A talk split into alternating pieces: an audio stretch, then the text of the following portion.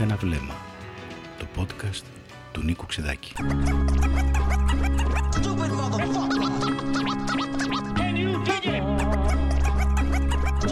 Ίχνη στο σώμα της πόλης. Η Αθήνα των συγκρούσεων και των αφανών. Συνομιλία με το Μενέλαο Χαραλαμπή.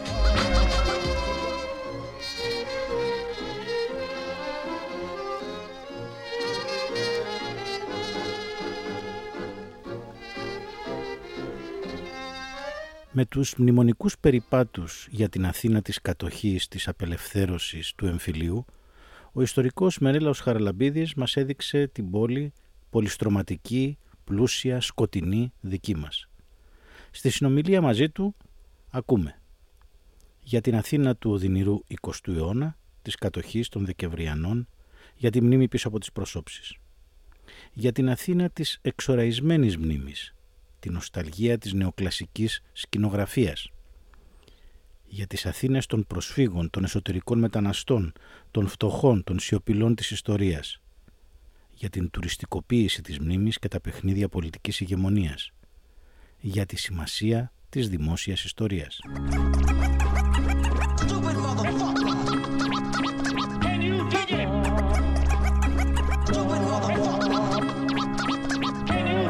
Μενέρα Χαραλαμπίδη. Τα τελευταία αρκετά χρόνια, εκτός από τα ερευνητικά σου και πανεπιστημιακά σου καθήκοντα στο Ελεύθερο Ανοιχτό Πανεπιστήμιο, οργάνωσες τους ιστορικούς περιπάτους, τους εμπνεύστηκες και τους οργάνωσες. Και μας σύστησες μια άλλη Αθήνα, την Αθήνα της κατοχής και των Δεκεμβριανών. Μια πόλη στην οποία υπάρχουν ακόμη τα σημάδια από τους δοσύλλογους, τους αμποτέρ, τους καταδότες, τους αγωνιστές της καθημερινής επιβίωσης με στο λοιμό από αυτή την εμπειρία της ιστορικής διάδρασης με χιλιάδες περιπατητές.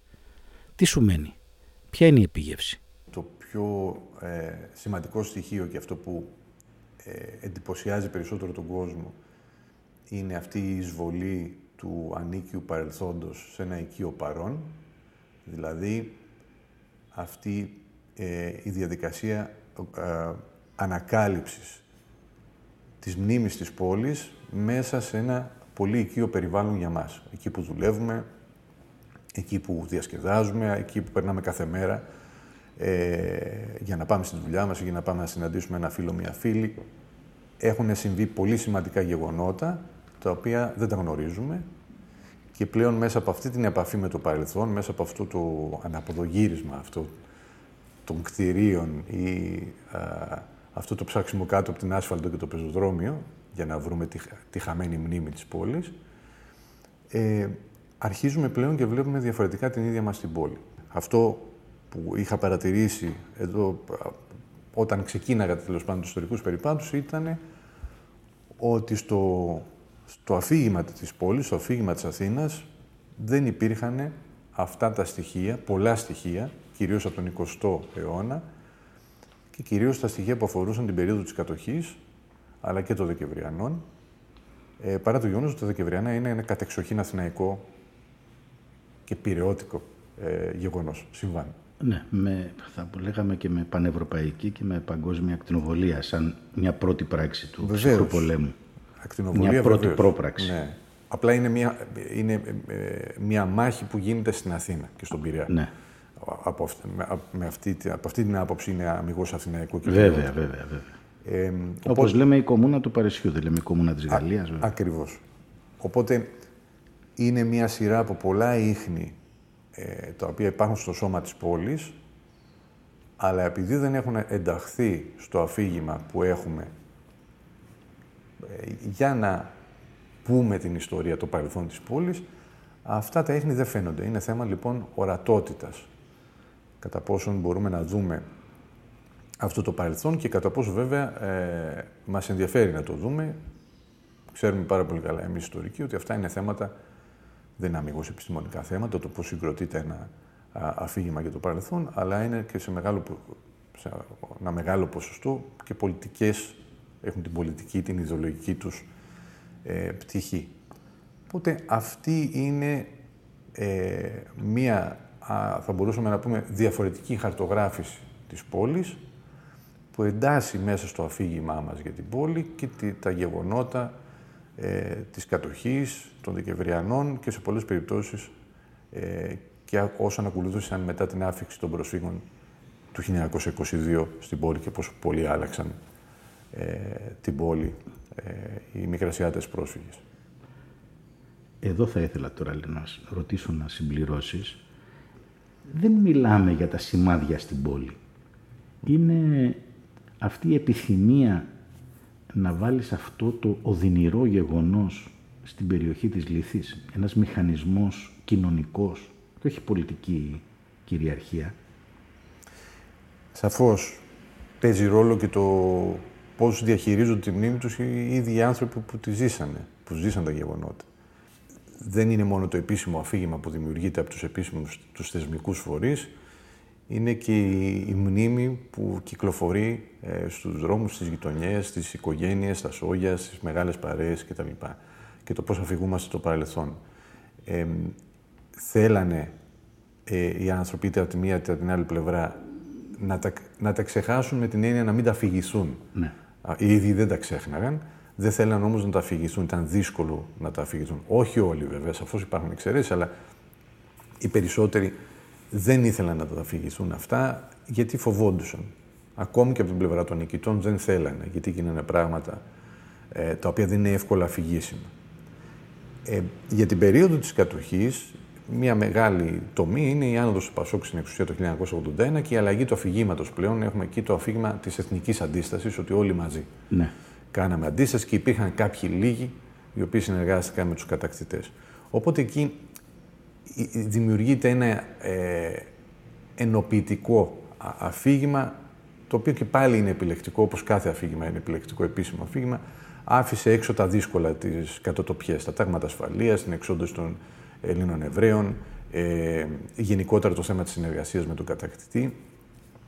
Αλλά δεν είναι τυχαίο ότι σχεδόν ό,τι μνημείο έχουμε ε, για την περίοδο της κατοχής δημιουργείται από τη δεκαετία του 80 και μετά. Και επίσης δημιουργείται ε, μέσα στη δεκαετία του 80 ενώ, με, από την άνοδο του Πασούκ στην εξουσία και μετά. Και επίσης έχουμε και μια βιβλιογραφική έκρηξη μια, στην παραγωγή ε, βιβλίων για την περίοδο της κατοχής κυρίως. Οπότε αλλάζει το αφήγημα, αλλά και πάλι δεν μας δείχνει τα δύσκολα πράγματα. Αυτά θα αναδειχθούν ε, τα τελευταία 10, το πολύ 15 χρόνια. Είναι λίγο παραπάνω. Δηλαδή, ε, ε, Έχουμε σοβαρές μελέτες και για ναι. τον δοσυλλογισμό και για την όπλα. Μπαίνουμε στα δύσκολα. Ναι. Τι, τα, την οικονομική ιστορία της κατοχής, ποιο ωφελήθηκαν. 15 χρόνια είναι, άντε 20. Ναι, ξεκινήσαμε αρχικά να δοκιμάζουμε τα καινούργια μεθοδολογικά εργαλεία της κοινωνικής ιστορίας που είχε έρθει και εδώ πλέον και είχε εδραιωθεί και της προφορικής ιστορίας. Από Έχουμε τη, τα σημαντικά συνέδρια που είχαν γίνει στα 50 χρόνια από τη λήξη του εμφυλίου, το 1999. Εκεί ανοίγει έτσι εντυπωσιακά το πεδίο του εμφυλίου πολέμου ε, και έχουμε πάρα πολύ αξιόλογες μελέτες. Όμως είχαμε αφήσει παραπίσω την κατοχή και δεν είχαμε ασχοληθεί και καθόλου με τα Δεκεμβριανά. Ε, να δοκιμάσουμε δηλαδή αυτά τα καινούργια εργαλεία, τις καινούργιες οπτικές πάνω στην περίοδο της κατοχής. Από την τελευταία 15 ετία άνοιξε και αυτό το πεδίο. Έχουμε αρκετές μελέτες για την κατοχή, όχι τόσο πολλές για τα Δεκεμβριανά. Ε, όμως έχουμε ε, πλέον με, τις, με καινούρια οπτική επισκεφτεί ξανά αυτό το δύσκολο παρελθόν. Και με στέρεο υλικό. Ναι, έχουμε καλή τεκμηρίωση ε, και νομίζω ότι πλέον ε, έχουμε καταφέρει μετά με αυτό το μεγάλο μπάμα, το πούμε έτσι, ε, ε, επιστημονικό ερευνητικό που έγινε γύρω από τη δεκαετία του 40, τα τελευταία 15 χρόνια έχουμε πλέον πολύ πυκνές ε, δουλειές και πολύ ουσιαστικές δουλειές γύρω από τη δεκαετία του 40. Άρα είναι μια ίσως η καλύτερα δουλεμένη περίοδος στη σύγχρονη ελληνική ιστορία ε, και αυτό είναι κάτι πάρα πολύ σημαντικό. Είναι μια κατάκτηση της ε, ελληνικής επιστημονικής κοινότητας. Έχει, έχει σημασία και αυτό, ότι μια νέα γενιά ιστορικών απέκτησαν ένα ρόλο εξωστρεφή, ένα ρόλο, ας το πούμε, δημόσιο διανοούμενο. Έχει βέβαια να κάνει, και εδώ είναι μια ξεκάθαρα, ας το πούμε έτσι, πολιτική, ιδεολογική στάση. Πώς βλέπει ο κάθε ένας από εμάς και κάθε μία από εμάς τη θέση του ή τη θέση της ως ιστορικός, ως κοινωνικός επιστήμονας γενικότερα. Ε, είναι μόνο η δουλειά που κάνουμε στο πλαίσιο της ακαδημαϊκής κοινότητας; Ή πρέπει να κάνουμε και δουλειά έξω από αυτή, με το ευρύτερο κοινό; Εγώ προσωπικά πιστεύω ότι πρέπει να τα κάνουμε και τα δύο. Ε, παρά το γεγονός, πρέπει να γεφυρώσουμε αυτό το χάσμα που έχει δημιουργηθεί ανάμεσα σε αυτά που ξέρουμε εμείς από την έρευνα και, και τα δουλεύουμε με τους συναδέλφους μας στο πλαίσιο της ακαδημαϊκής κοινότητας, αυτά που λέμε στα συνέδρια, αυτά που κάνουμε στις αίθουσες του Πανεπιστημίου κτλ.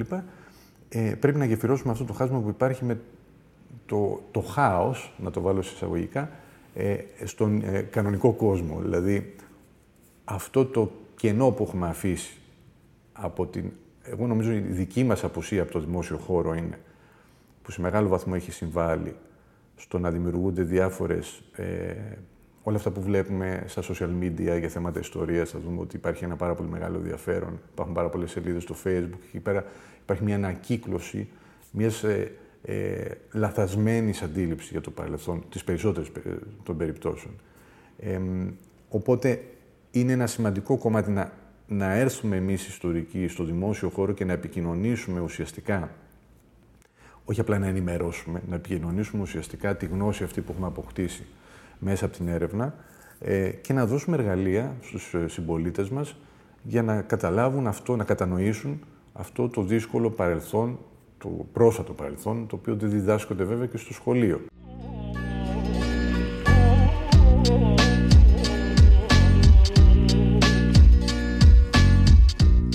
Αυτό ήθελα να σε ρωτήσω τώρα. Έχουμε προφανώς ένα εκπαιδευτικό κενό, το οποίο δεν είναι μόνο σε ποσότητα πληροφορίας. Σταματάει η διδασκαλία της ιστορίας, εκεί βία φτάνει στους Βαλκανικούς πολέμους. Εκτός από το κενό, έχουμε μια άλλη τάση επίσης. Έχουμε πολλούς συμπολίτες μας οι οποίοι έχουν πάθος με την ιστορία. Από τη δική σου εμπειρία, πώς εξηγείται, αν εξηγείται, αυτό το, το μεγάλο η μεγάλη διαφορά, το μεγάλο χάος μεταξύ μιας γενικευμένης θολούρας, συσκότησης και πλήρους άγνοιας και από την άλλη μεριά μια μερίδα των συμπολιτών μας να έχει αυτό το πάθος και αυτή τη γνώση για την ιστορία. Για τον πολύ τον κόσμο γιατί δεν σημαίνει τίποτε απολύτως. Μπερδεύουν τον Κολοκοτρώνη με τον Ιωάννη Μεταξά, ας πούμε. Αυτά που βλέπουμε στις τηλεοράσεις. Τι είναι αυτό και γελάς και ταυτόχρονα όμως προβληματίζεσαι. Δηλαδή αυτό το παιδί έχει τελειώσει 12 χρόνια δημόσιας εκπαίδευσης, έχει τελειώσει το Λύκειο. Δεν ξέρει τίποτε. Από φύτους πανεπιστημίου να πιάσεις, δεν έχουν ιδέα για βασικά πράγματα της ιστορίας. Ναι, αυτό είναι αλήθεια γιατί η μνήμη μας δεν μπορεί να συγκρατήσει εύκολα κάτι το οποίο δεν κατανοεί. Πρέπει να κατανοήσουμε κάτι για να μπορέσει να μπει στη θέση του. Και να κατανοήσουμε κάτι πρέπει να για θέματα ιστορίας που συζητάμε τώρα, πρέπει να ε, φτιάξουμε αυτό που λέμε ιστορική, το ιστορικό πλαίσιο. Ναι. Δηλαδή πρέπει να φτιάξουμε το δάσος και μετά εκεί να δούμε τι ρόλο έχει το κάθε δέντρο. Είτε είναι ο, το ένα δέντρο Καποδίστριας, το άλλο Κολοκοτρώνης, είτε είναι οποιοδήποτε άλλη προσωπικότητα ή γεγονός. Άρα εμείς ιστορικοί μπορούμε να δώσουμε το ιστορικό πλαίσιο και πρέπει να καταλάβει ένας άνθρωπος το ιστορικό πλαίσιο για να καταλάβει την εποχή, την ίδια την εποχή και μέσα εκεί να δει πώς κινήθηκε ο κάθε πρωταγωνιστής ή πρωταγωνίστρια της ιστορίας. Πάντα υπήρχαν άνθρωποι που ενδιαφερόντουσαν για την ιστορία και πάντα θα υπάρχουν. Νομίζω ότι ε, από την, ε, το ξέσπασμα της κρίσης του 9-10 εννοώ, 8-9-10, ε, όχι αυτής που τρέχουμε τώρα, ε, και μετά αυξήθηκαν οι άνθρωποι που έστρεψαν την προσοχή τους στο παρελθόν και στην ιστορία. Αυτό νομίζω το είδαμε ξεκάθαρα εγώ και οι συνάδελφοί μου στα συνέδρια που κάναμε, από εκεί που ήμασταν οι γνωστοί 50, ε, ξαφνικά δεν βρίσκαμε αίθουσες που να χωράνε. Υπήρχε ένα πάρα πολύ μεγάλο ενδιαφέρον από τον κόσμο και ιδίως για συνέδρια της δεκαετίας του 40.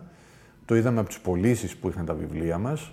Κάναμε πωλήσεις που πριν ε, ε, ξέρω, το 1998 ή το 2005 θα ήταν αδιανόητες. Τώρα είδαμε γενικά να εκδηλώνεται ποικιλόμορφα το ενδιαφέρον του κόσμου. Και αυτό προσπάθησα και εγώ και οι συναδελφοί μου να, να το ερμηνεύσουμε με κάποιο τρόπο. Η δική μου ερμηνεία είναι ότι ψάχνουν οι άνθρωποι στο παρελθόν εργαλεία για να μπορέσουν να καταλάβουν το παρόν. Και αυτή νομίζω είναι μια πολύ υγιής σχέση με την ιστορία, γιατί η ιστορία είναι, μπορεί να φαίνεται παράδοξο εξ αρχής, είναι παροντική επιστήμη. Βέβαια, Εμείς ιστορικοί στο σήμερα φτιάχνουμε τα ερωτήματά μας για να επισκεφτούμε το παρελθόν. Μας το μαθαίνει ο Κιδίδης, μας το πανούλια. Ακριβώς. Άρα, με το, με, έχοντας στο ναι. μυαλό μας αυτά που ζούμε εμείς το σήμερα, με αυτόν τον τρόπο φτιάχνουμε σήμερα φτιάχνουμε τα ερωτήματά μας για να επισκεφτούμε το παρελθόν.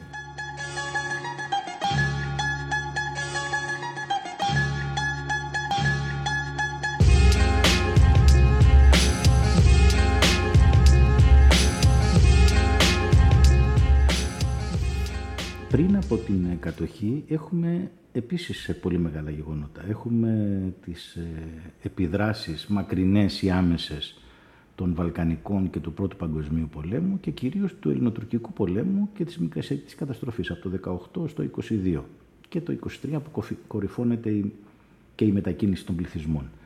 Αυτά τα, αυτά τα στοιχεία τα ιστορικά ε, ενδιαφέρουν τον κόσμο τα περνάς εσύ σιγά σιγά ή δεν τα έχεις αρχίσει ακόμη. Όχι, βέβαια τα περνάω. Τα συζητάμε στους περιπάτους, παρά το γεγονός ότι οι περίπατοι είναι κυρίως, δηλαδή τώρα έτσι πως είναι μοιρασμένοι, τρεις αφορούν την κατοχή, τρεις αφορούν τα Δεκεμβριανά. Ναι. Παρά το γεγονός λοιπόν ότι είναι εστιασμένοι στην κατοχή και στα Δεκεμβριανά, η ε, ιστορία δεν κάνουμε με χειρουργικές τομές. Οπότε για να καταλάβει κάποιος την κατοχή στην Αθήνα πρέπει να δει τι έγινε τουλάχιστον από το 22 και μετά με την άφηξη των καινούριων κατοίκων της πόλης, που είναι οι πρόσφυγες του 22. Γιατί αλλάζει εντελώς η πόλη, ε, αλλάζει εντελώς όλη η χώρα, ναι. αλλά αλλάζει και εντελώς η Αθήνα. η Αθήνα και ο Πειραιάς. Οπότε για να καταλάβουμε γιατί κάποιοι πήγαν με τους Γερμανούς, κάποιοι στελέχωσαν τις ε, μη αμυκέ αντιστασιακές οργανώσεις, κάποιοι πήγαν με το ΕΑΜ, πρέπει να δούμε αυτά τα πράγματα δεν γίνονται το 42-43, έχουν ρίζες ε, που έρχονται από πίσω. Γιατί έγιναν τα μπλόκα εκεί που έγιναν και οι μαζικές εκτελέσεις στην Κοκκινιά, στην Κεσαριανή, τον μπλόκο του, του Βύρονα, τον, του μπλόκο του Εγάλεο, είναι στις, ε, στις καινούργιες, στην καινούργια Αθήνα, έτσι. Ακριβώς. Αυτό που ονόμασα και στο βιβλίο μου κοινωνική γεωγραφία των μπλόκων. Ακριβώς. Είναι αυτό, αν δει κάποιος δηλαδή πού γίνονται τα μπλόκα, τουλάχιστον τα μεγάλα, όλα τα μεγάλα μπλόκα γίνονται σε προσφυγικές συνοικίες, οι οποίες και γίνονται εκεί γιατί, γιατί έχουμε μια μεγάλη, ε, ένα, μια μεγάλη μετάβαση. Οι, αυτοί που μέχρι πριν 10 χρόνια ήταν οι φανατικοί υποστηρικτές του Βενιζέλου, μέσα στην κατοχή πλέον έχουν μετακινηθεί όλοι προς τα αριστερά. Ήταν μια διαδικασία που άμα τη δούμε καλύτερα έχει ξεκινήσει από τη δεκαετία του 30, αυτή η μετακίνηση προς τα αριστερά. 32-33, τις εκλογές εκεί. Και κυρίως η, η, η δικτατορία του Μεταξά. Ναι. Ήταν μια εμπειρία που ακόμη δεν την έχουμε ζυγίσει ακόμη καλά, ερευνητικά εννοώ.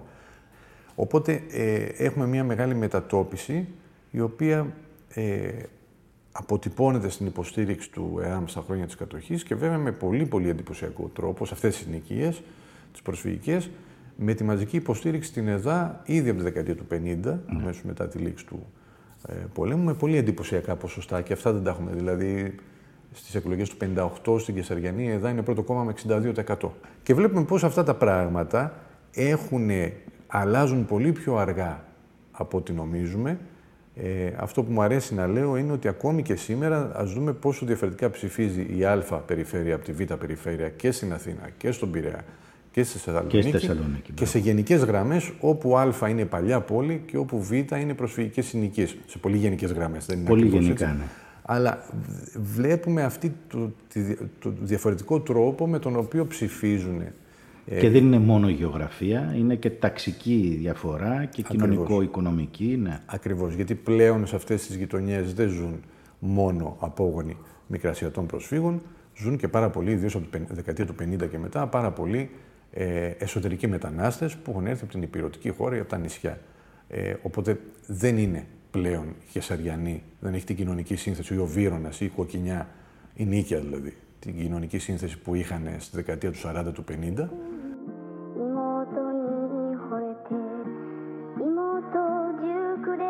Τελικό. Μυρίζει. Ναι, λέει, yeah. Okay. Uh. Τσιμεντένια πόλη, ασημένια πόλη, χρυσαφένια πόλη. Άλλο βλέπουν όλοι. Άλλοι βλέπουν ένα τρόπο, ένα τριαντάφυλλο μες στην ασχήμια. Άλλοι βλέπουν ένα χάος, ένα κομμαλάκο πάνω από τα συντρίμια. Κι εγώ στη μέση χορεύω και κλέβω μακές από το μέλλον. Είμαι γονός του Αδάμ. Η δική σου προσέγγισης στην Αθήνα, στη δημόσια ιστορία, στην ιστορία της πόλης, στο σώμα της πόλης, μπορώ να πω ότι διαφέρει πολύ από μια συνηθισμένη και διαδεδομένη προσέγγιση που βλέπουν την Αθήνα αισθητικοποιημένη, δηλαδή ως ένα άθροισμα κτηρίων, άχρονο, όχι άχρονο, αλλά χωρίς την κοινωνική μνήμη, χωρίς τη μνήμη των ανθρώπων και χωρίς τη μνήμη των ιστορικών γεγονότων. Δηλαδή είναι η νοσταλγία για τα νεοκλασικά, για ένα σκηνικό. Για τα νεοκλασικά, τα κτίρια που γκρεμίστηκαν, για τα ωραία κτίρια του μεσοπολεμικού μοντερνισμού. Υπάρχει κάποια αφέλεια ή υπάρχει και μια υποβόσκουσα ιδεολογία ότι ας αφήσουμε απ' έξω τα επώδυνα, τα ιστορικά, τα κοινωνικά, τις κοινωνικές συγκρούσεις, τις πολιτικές διαφορές, ας αφήσουμε απ' έξω το διχασμό, ας αφήσουμε απ' έξω τον λαϊκισμό της ιστορίας και να δούμε τα ωραία πράγματα, δηλαδή την αισθητική, το κελυφος Το διαπιστώνεις αυτό κάπως, ας πούμε. Αυτό το αφήγημα για την Αθήνα της Μπέλε Πόκ ή του Μεσοπολέμου με τα ωραία κτίρια κτλ. και βέβαια έχει ιδεολογική βάση. Και βέβαια το θέμα της αρχιτεκτονικής και της αισθητικής της πόλης είναι πάρα πολύ σημαντικό για την ιστορία της. Αλλά δεν είναι αυτό που μας δίνει τη μεγάλη εικόνα. Θα επανέλθω στο δάσος, γιατί μου αρέσει η λογική του δάσους. Δεν, είναι, δεν μπορεί η αισθητική να μας δώσει τη μεγάλη εικόνα. Η αισθητική είναι ένα μεγάλο κομμάτι της ιστορίας μιας πόλης. Η αρχιτεκτονική, η αισθητική του, η πολεοδομία, χωροταξία, αλλά αυτά δεν τα έχουμε συζητήσει. Πολεοδομία και χωροταξία ίσως είναι ένα ακόμη πιο σημαντικό για την ιστορία μιας πόλη. Και η αισθητική έχει μέσα της ε, και την ηθική και την πολιτική Ακριβώς, διάσταση. Δηλαδή... Ναι, νομίζω μπορούμε να πούμε χωρίς να κινδυνεύουμε ιδιαίτερα ότι δεν υπάρχει τρόπος να ασχοληθείς με την ιστορία οποιοδήποτε πράγματος. Δεν υπάρχει απολυτική ιστορία, να το ναι, πούμε έτσι απλά. Ναι, ναι. Η ιστορία, οτιδήποτε έρχεται από το παρελθόν, έχει ενσωματώσει την πολιτική πτυχή μέσα του. γιατί η δράση των ανθρώπων, οι άνθρωποι κάνουν την ιστορία, η δράση των ανθρώπων είναι πολιτική. Άρα το αποτύπωμα των ανθρώπινων κοινωνιών στο παρελθόν δεν μπορεί να είναι απολυτή. Συνεπώς, σαφέστατα το αφήγημα για την, ε, αυτή την ε, ωραία Αθήνα που χάσαμε ε, έχει, είναι ένα πολιτικό αφήγημα και είναι ένα πολιτικό αφήγημα και γιατί αυτό το αφήγημα δεν βλέπει έχει συγκεκριμένες ορατότητες. Είναι όπως όλα τα αφήγηματα επιλεκτικό, αναδεικνύει αυτά τα στοιχεία του παρελθόντος που ενισχύουν το αφήγημα αυτό ε, και καταδικάζει στη λύθη άλλα στοιχεία του παρελθόντος που παρουσιάζουν μνημονικές ρογμές, που, ασυμφωνίες, παραφωνίες. Που δεν... Ε, με αυτόν τον τρόπο λοιπόν δεν γίνεται ορατό αυτό που είχαμε συζητήσει και τις προάλλες στο υπέροχο βιβλίο του Κωνσταντίνου Μπύρη ε, για την Αθήνα, της δεκαετίας του, το έγραψε στη δεκαετία του 60, εκδόθηκε, ε, στις περίπου 400 σελίδες αυτού του πολύ μεγάλου ε, έργου υπάρχουν 4-5 μόνο σελίδες για τους πρόσφυγες. Ο Μπύρης δεν βλέπει τους πρόσφυγες.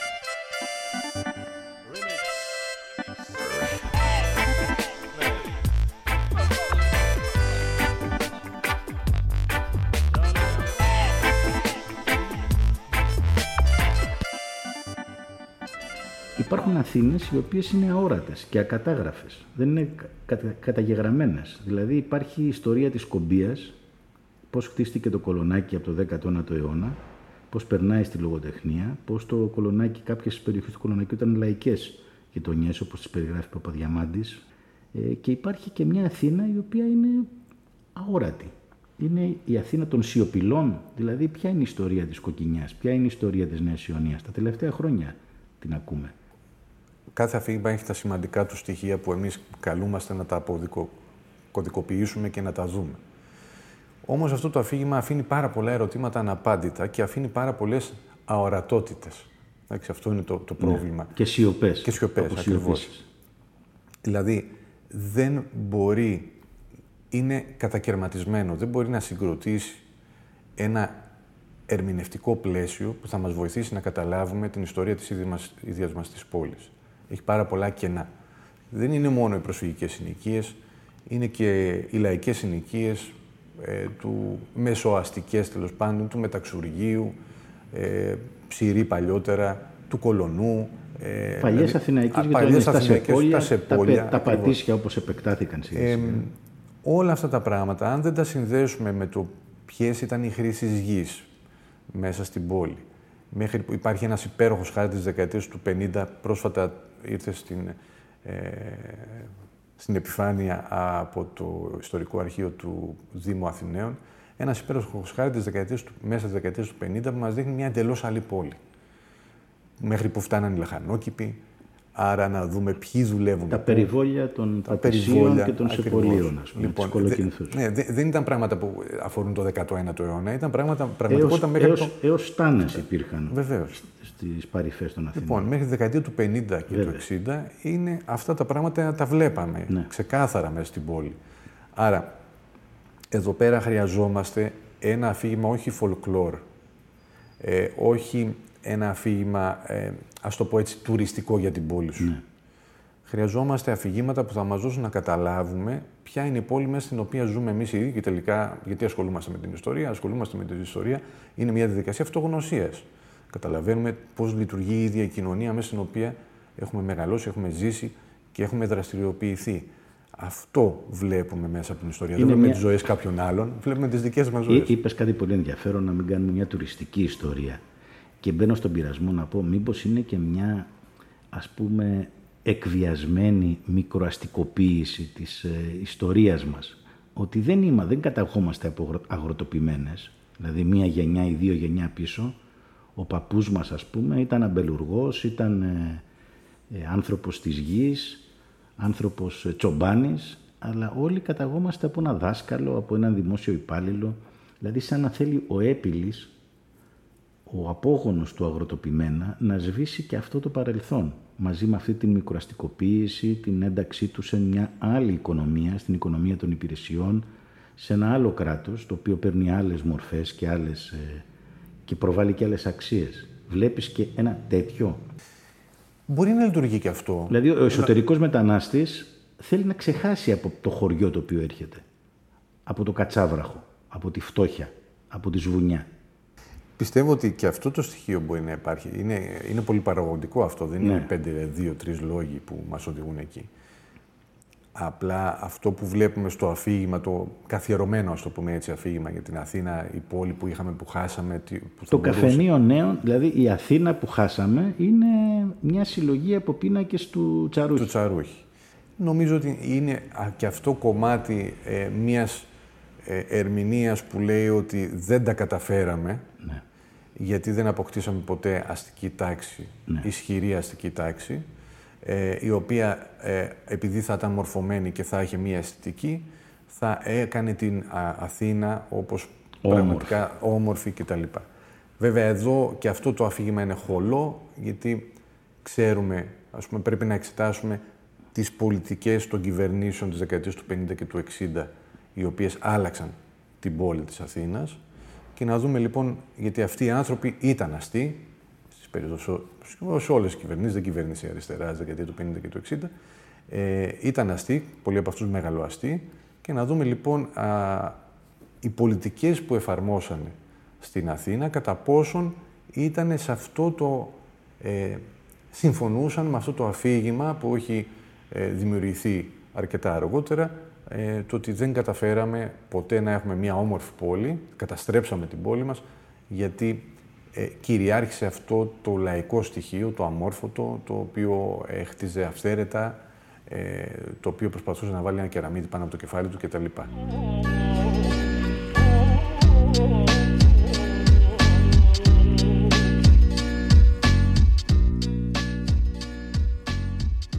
Στο άλλο το μεγάλο του κεφάλαιο, σε αυτό που λέγεται δημόσια ιστορία. Ε, γνωρίζω ότι συμμετέχεις και σε ένα πρωτότυπο μεταπτυχιακό πρόγραμμα στο Ελεύθερο Ανοιχτό Πανεπιστήμιο με μια γενιά όριμων, δεν θα πω νέων ιστορικών. Πώς βλέπεις, ε, τι υποδοχή υπάρχει και πώς, ε, τι, τι καρπούς περιμένετε από αυτή τη διάδοση της δημόσιας ιστορίας; Είμαστε πάρα πολύ χαρούμενοι και πάρα πολύ περήφανοι.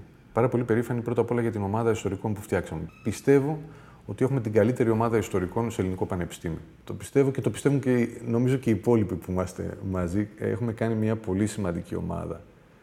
Είμαστε πολύ περήφανοι γιατί περιμέναμε ότι θα υπάρχει ανταπόκριση. Ανταπόκριση και σε αριθμό. Ναι. Έχουμε πάρα πολλούς, ε, πάρα πολλούς φοιτήτρες και φοιτητές. Ε, αλλά αυτό που δεν περιμέναμε είναι ότι θα υπάρχει τόσο μεγάλο πάθος. Δηλαδή αυτό είναι που με εγωιτεύει πάρα πολύ. Υπάρχει ένα πάθος αυτών των ανθρώπων. Μην ξεχνάμε ότι πληρώνουν, δεν είναι δωρεάν.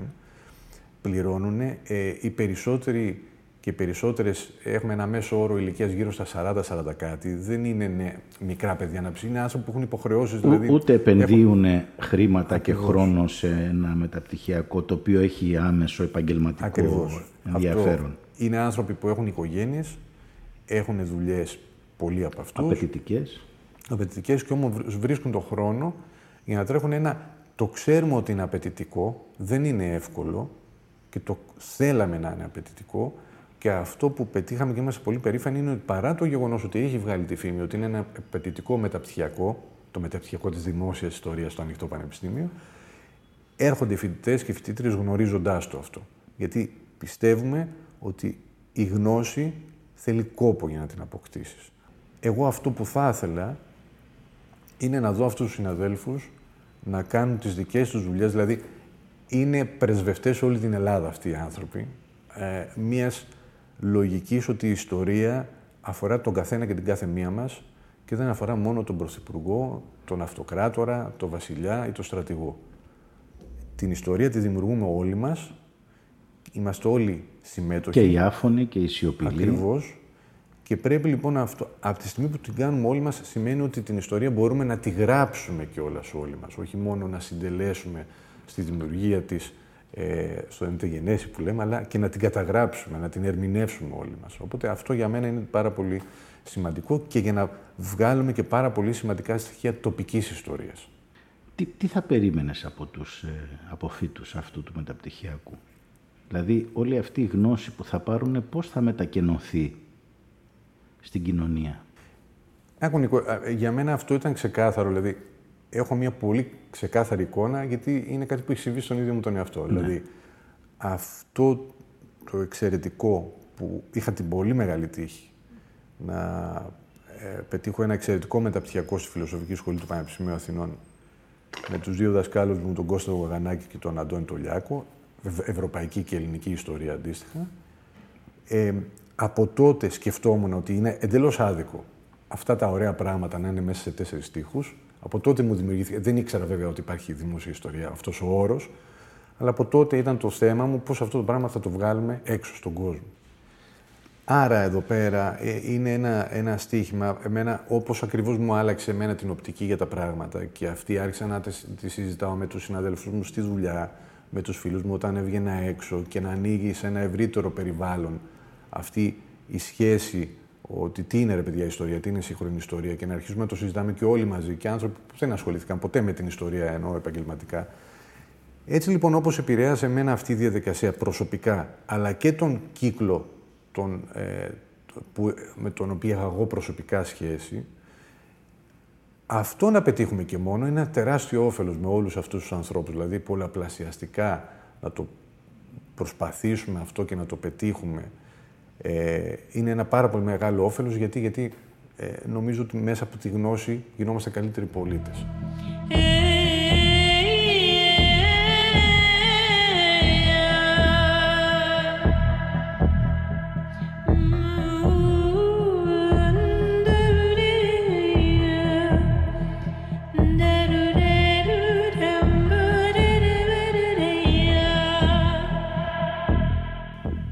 Είναι ο δημόσιος διανοούμενος σήμερα; Αυτός ο οποίος παίρνει το παρελθόν, παίρνει ακόμα και στοιχεία από τις φυσικές επιστήμες και τις κάνει κτήμα κοινό, κτήμα του κόσμου.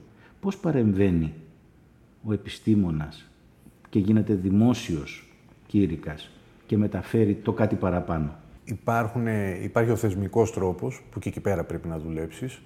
Δηλαδή θεσμικά. Στην εκπαίδευση, Ακριβώς. Εκεί είναι, το, είναι πολύ σημαντικό να αλλάξει δηλαδή τον τρόπο που διδάσκεται, όχι να αλλάξει το βιβλίο, να αλλάξει τον τρόπο που διδάσκεται ναι. η ιστορία. Δηλαδή δεν είναι το θέμα του, μόνο του βιβλίου. Ακριβώς. Ένα λοιπόν η εκπαίδευση. Ένα είναι το θεσμικό, να το πούμε έτσι. Ε, παράλληλα με αυτό, πρέπει να δουλεύουμε ασταμάτητα, κατά τη γνώμη μου, στο δημόσιο χώρο. Και όταν λέω να δουλεύουμε ασταμάτητα, δεν αρκεί να πάμε να κάνουμε μία δράση δημόσια ιστορίας. Πρώτα απ' όλα, να το ξεκαθαρίσω, η ιστορία είναι μία. Είναι αυτό που λέμε η επιστημονικά θεμελιωμένη διαδικασία για να ασχοληθείς με το παρελθόν μιας ε, ή περισσότερων κοινωνιών. Είναι μία ιστορία. Δεν υπάρχει μόνο δημόσιος ιστορικός, δεν υπάρχει μόνο προφορικός ιστορικός, δεν υπάρχει μόνο πολιτισμικός. Είναι ο άνθρωπος που έχει πάρει την εκπαίδευση του ιστορικού και από εκεί και πέρα επιλέγει σε ποιους, αν θέλετε, κλάδους της ιστορίας θα επικεντρώσει περισσότερο ή ποια εργαλεία θα χρησιμοποιήσει. Για το δημόσιο διανοούμενο όμως. Ακριβώς. Αυτός, νομίζω ότι αυτός είναι ο στόχος. Δηλαδή, πώς θα καταφέρουμε αυτά τα συμπεράσματα στα οποία έχουμε καταλήξει ή τέλος πάντων τα πορίσματα της έρευνάς μας να τα κάνουμε κοινό κτήμα. Αυτό, τη γνώση, να την ε, μοιραστούμε με όσο δυνατόν περισσότερο κόσμο. Η εμπειρία σου και η αίσθησή σου. Είσαι στο δημόσιο χώρο σαν ιστορικός και σαν ενεργός ιστορικός και πολίτης, 20-25 χρόνια είσαι μπροστά. Έχεις την αίσθηση ότι η Ελλάδα αυτή τη στιγμή 2022 και έχει περάσει και μεγάλες κρίσεις που έχει ταρακουνήσει την κοινωνία. Έχει ένα ικανό απόθεμα δημόσιων διανοούμενων που να λέει και στον πολύ τον κόσμο πού βρισκόμαστε, τι πρέπει να σκεφτούμε, τι πρέπει να αναρωτηθούμε, να αναζητήσουμε απαντήσεις. Τώρα, το 2022, με social media, με ε, πλατφόρμες που κάνουν streaming και μεταδίδουν εκατομμύρια πληροφορίες, δηλαδή ένα ποσό πληροφοριών που ήταν αδιανόητες δύο-τρεις δεκαετίες πριν, στην εποχή του, του ραδιοφώνου και του, του Γουτεμβέργιου. Υπάρχουν δημοσίοι διανοούμενοι. Τους έχουμε ανάγκη. Είσαι αισιόδοξος, είσαι ικανοποιημένος, ελπίζεις απλώς. Νομίζω οι δύσκολες εποχές γεννάνε πολλά πράγματα. Ε, κάποιος ή κάποια θα πει Ωραίο είναι αυτό, αλλά αρκεί να μην είμαστε διαρκώς σε δύσκολες ναι. εποχές. Κάθε εποχή, αυτό που λέμε δημόσιος διανοούμενος, αλλάζει όπως αλλάζουν και οι εποχές. Δεν έχει την ίδια μορφή ναι. όπως μπορούσε να έχεις δεκαετία του 50 και του 60. Η πολιτική, ας το πούμε έτσι, παρέμβαση των ε, διανοουμένων και δεν ξέρω και κατά πόσον ο όρος διανοούμενος τέλος πάντων. Είναι, είναι γαλλικός. Ναι. Επειδή ανέφερες και πολύ σωστά αυτή, τον, τον καταιγισμό την ταχύτητα με την οποία και τον καταιγισμό, την ποσότητα. Ναι. ποσότητα. Ε, ε, εδώ νομίζω ότι δεν θα πας να ανταγωνιστείς την ποσότητα γιατί εκεί θα χάσεις. Ε, εγώ βλέπω δύο πράγματα. Βλέπω μια κίνηση περισσότερο προς τον αναγεννησιακό τύπο επιστήμονα. Να σου το πω απλά, ο σύγχρονος ή η σύγχρονη ιστορικός δεν μπορεί να είναι μόνο ιστορικός. Πρέπει να είναι και λίγο κοινωνικός ανθρωπολόγος και λίγο οικονομολόγος και λίγο ε, κοινωνιολόγος και λίγο πολιτικός επιστήμονας για να μπορεί να αντιλαμβάνεται όσο γίνεται περισσότερες πτυχές της ε, ανθρώπινης δραστηριότητας. Και επίσης, ένα άλλο πολύ σημαντικό για μένα, ε, θα παίξουμε παντού, πρέπει να παίξουμε παντού, και στα social media ε, και παντού όπου υπάρχει δημόσια σφαίρα. Απλά εμείς αυτό που δείχνουμε στον κόσμο είναι ότι πώς πρέπει να πατάμε φρένο και να σκεφτόμαστε. Πρέπει να δημιουργούμε το χρόνο, αν δεν είναι εύκολο με το στανιό, που θα κάτσουμε να σκεφτούμε. Γιατί για να μπορέσουμε να αντιληφθούμε τον κόσμο, χρειαζόμαστε χρόνο και σκέψη. Όσο είμαστε σε αυτόν τον καταιγισμό των, ε, των πληροφοριών, σε αυτό το διαρκές παρόν, το άριζο, που, το, το έολο που δεν έχει ρίζες στο παρελθόν, ε, δεν μπορούμε να καταλάβουμε τη μεγάλη εικόνα, το δάσος που λέμε. Ναι. Ωραία. Άρα ε, πρέπει να μάθουμε να πατάμε φρένο. Δεν μπορείς να αντιληφθείς αν είσαι κάτω από καταιγισμό, κάτω από πίεση χρόνου και σε αυτή τη φρενήρη ταχύτητα. Πρέπει λοιπόν να πατήσουμε εμείς οι ίδιοι φρένο και να δώσουμε το δικαίωμα στον εαυτό μας να σκεφτεί πάνω στην πραγματικότητα που βιώνει για να μπορέσει να βγάλει συμπεράσματα. Εδώ η ιστορία και γενικά οι κοινωνικές επιστήμες μας βοηθούν γιατί μας δίνουν εργαλεία, μας δείχνουν ότι αυτό που ζούμε εμείς τώρα δεν είναι καινοφανές, δεν είναι πρωτόγνωρο, δεν είναι, έχει ξαναγίνει στο παρελθόν μας βοηθάει λοιπόν να ιστορικοποιήσουμε τα βιώματά μας και να δούμε ότι δεν είμαστε μόνο... Η, η, ζωή στον κόσμο δεν ξεκινάει την ημερομηνία που γεννηθήκαμε. Ναι. Ε, έρχεται πολύ πιο πίσω και θα πάει και πολύ πιο μπροστά από εμά. Ε, άρα να βγάλουμε τον εαυτό μας από το κέντρο του κόσμου και να μπορέσουμε να αντιληφθούμε καλύτερα, το, αυτός είναι ο στόχος, η κατανόηση. Ούτε η αλήθεια, ούτε η αντικειμενικότητα, αυτά δεν, το ξέρουμε ότι δεν υπάρχουν στο βαθμό που τα πιστεύουμε. Η κατανόηση είναι, κατά τη γνώμη μου, το, η λέξη κλειδί. Η κατανόηση που εξασφαλίζει και πολλά άλλα, την συνέστηση, την, το, να μπει στα παπούτσια του άλλου που λέμε κτλ. Να πατήσουμε λοιπόν φρένο για να μπορέσουμε να σκεφτούμε και να κατανοήσουμε. Μερίλε Χαραμπίδη, σε ευχαριστούμε πάρα πολύ γιατί μας έκανες έναν περίπατο χωρίς να περπατάμε. Δηλαδή ένα περίπατο στα ερωτήματα της ιστορίας, της νεότερης ελληνικής, της σύγχρονης ελληνικής, στα ερωτήματα που μας θέτει μια πόλη που έχει μηνύματα αλλά πρέπει να τα δούμε και στα ερωτήματα του τι είναι δημόσια ιστορία, τι είναι δημόσια επιστήμη, κοινωνικές επιστήμες για όλο τον κόσμο και τι είναι δημόσιος διανούμενος. Παραμένεις αισιόδοξος. Παραμένω αισιόδοξος. Ευχαριστώ πολύ για την πρόσκληση και για την πάρα πολύ όμορφη κουβέντα που κάναμε. Ευχαριστώ και εγώ.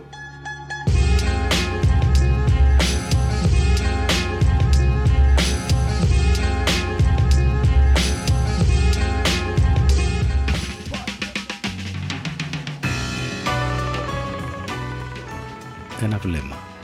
Το podcast του Νίκου Ξεδάκη.